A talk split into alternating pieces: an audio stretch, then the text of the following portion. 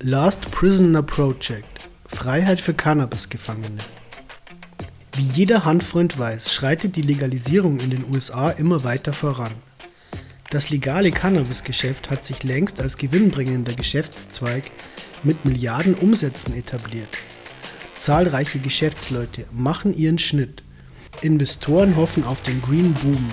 Promis wie Snoop Dogg oder Mike Tyson versuchen, mit eigenen Cannabis-Brands auf den Zug aufzuspringen und ihren Bekanntheitsgrad in klingende Münze zu verwandeln. Dabei sind unter den führenden Köpfen der Cannabisindustrie naturgemäß auch viele, die in der einen oder anderen Form bereits mit Hanf zu tun hatten, als das noch illegal war. Viele davon sind sich durchaus bewusst, dass sie großes Glück hatten oder vielleicht auch nur die richtige Hautfarbe, wegen ihrer Vorliebe für Hanf nicht für lange Jahre im Gefängnis zu landen. Anders als die mindestens 40.000 US-Amerikaner, die heute noch für sogenannte Non-Violent Offenses, also nicht gewalttätige Vergehen im Zusammenhang mit Cannabis hinter Gittern sind. Auch in den Bundesstaaten, in denen Cannabis inzwischen legalisiert wurde. Diese 40.000 nicht zu vergessen, sondern ihnen vielmehr in jeder nur denkbaren Weise zur Seite zu stehen damit sie möglichst bald wieder in Freiheit sind, ist das Ziel des langjährigen Hanfaktivisten Steve DeAngelo, heute erfolgreich als Unternehmer im legalen Cannabisgeschäft. Er ist der Überzeugung, dass die neu entstandene Cannabisindustrie aus moralischen Gründen geradezu verpflichtet ist dazu, diesen Gefangenen zu helfen. Aus diesem Grund rief er im Herbst 2019 das Last Prisoner Project ins Leben.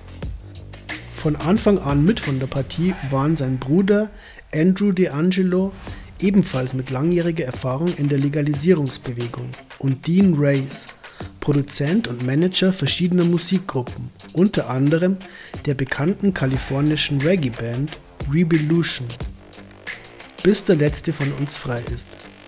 Das spendenfinanzierte Last Prisoner Project hat es sich zum Ziel gesetzt, die führenden Köpfe der Cannabisindustrie, wie die D'Angelo-Brüder selbst, oft genug langjährige Cannabis-Aktivisten und Menschen aus der Musikbranche, Künstler wie Produzenten zusammenzubringen, um durchzusetzen, was ihrer Meinung nach nur recht und billig ist.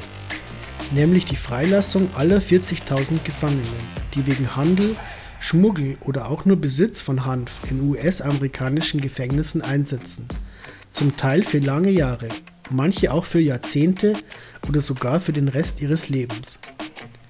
Stell dir vor, in der Zelle zu sitzen, für Jahre, Jahrzehnte oder sogar fürs ganze Leben, verurteilt für etwas, das kein Verbrechen mehr ist, während tausende andere genau dasselbe tun und damit generationsübergreifenden Wohlstand aufbauen, heißt es dazu auf der Website des Projektes.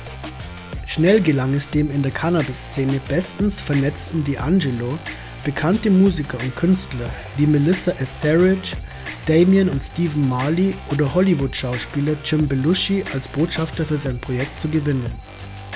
Wir werden keine Pause machen und wir werden nicht aufhören, bis der letzte Cannabis-Gefangene freigelassen worden ist. So die Versicherung De Angelos auf der Website des Projekts.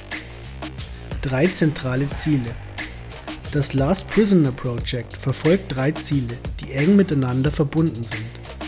Zunächst einmal ist es das Wichtigste, dafür zu sorgen, dass alle Cannabis-Gefangenen freikommen, entweder aufgrund individueller Begnadigung oder durch staatliche Amnestien. In einer Atmosphäre, die innenpolitisch durch die stetig wachsende Akzeptanz von Cannabis gekennzeichnet ist, heißt es für das Last Prisoner Project, das Momentum zu nutzen, um einerseits Gefängnisinsassen beim Ersuchen nach Begnadigung mit rechtlicher Beratung zu unterstützen und andererseits die einzelnen Bundesstaaten dabei zu beraten, wie man breit angelegte Amnestien durchführen kann. Doch auch wer aus dem Gefängnis entlassen wird, leidet meist weiter unter dem Stigma einer kriminellen Vergangenheit. Ein Eintrag wegen Drogenvergehen im Vorstrafenregister ist oft genug das entscheidende Hindernis, wenn es darum geht, Arbeit oder eine Wohnung zu finden oder einen Kredit aufnehmen zu können, um sich eine wirtschaftliche Existenz nach dem Gefängnis aufzubauen. Es ist kein Zufall, dass in den USA die Arbeitslosenrate unter ehemaligen Gefängnisinsassen fünfmal so hoch ist wie im Durchschnitt und dass zwei Drittel alle aus dem Gefängnis Entlassenen innerhalb von drei Jahren wieder im Knast landen. Daher unterstützt das Last Prisoner Project freigelassene Gefangene dabei, entsprechende Einträge im Strafregister löschen zu lassen.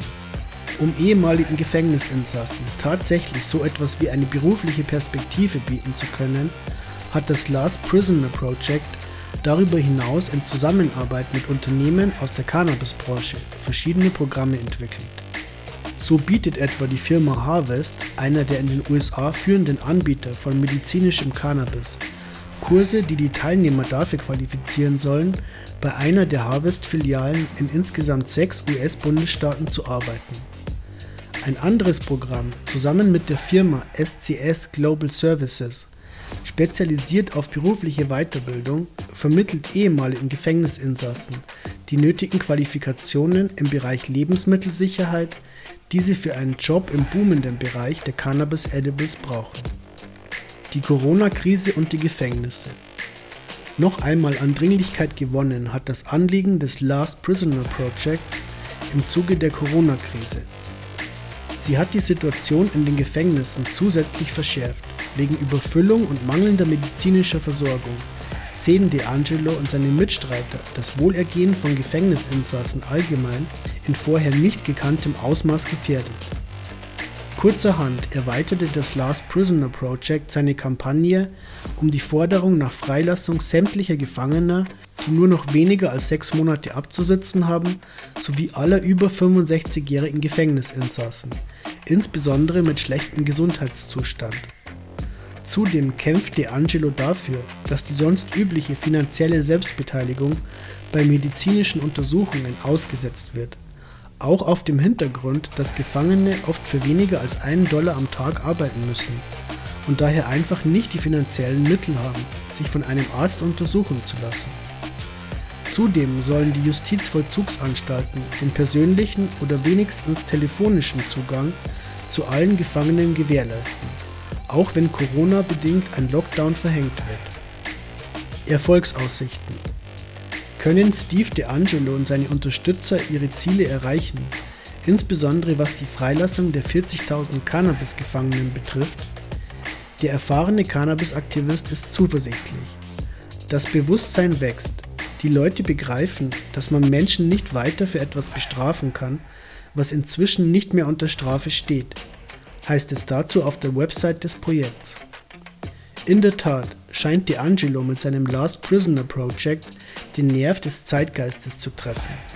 Jüngst bekannt gewordene Pläne staatlicher Amnestien für Cannabis-Gefangene in Nevada und Colorado sprechen dafür. Zudem ist das Projekt eingebettet in einen größeren Trend, der das boomende Cannabis-Geschäft in immer stärkerem Maße mit dem Thema sozialer Gerechtigkeit verknüpft.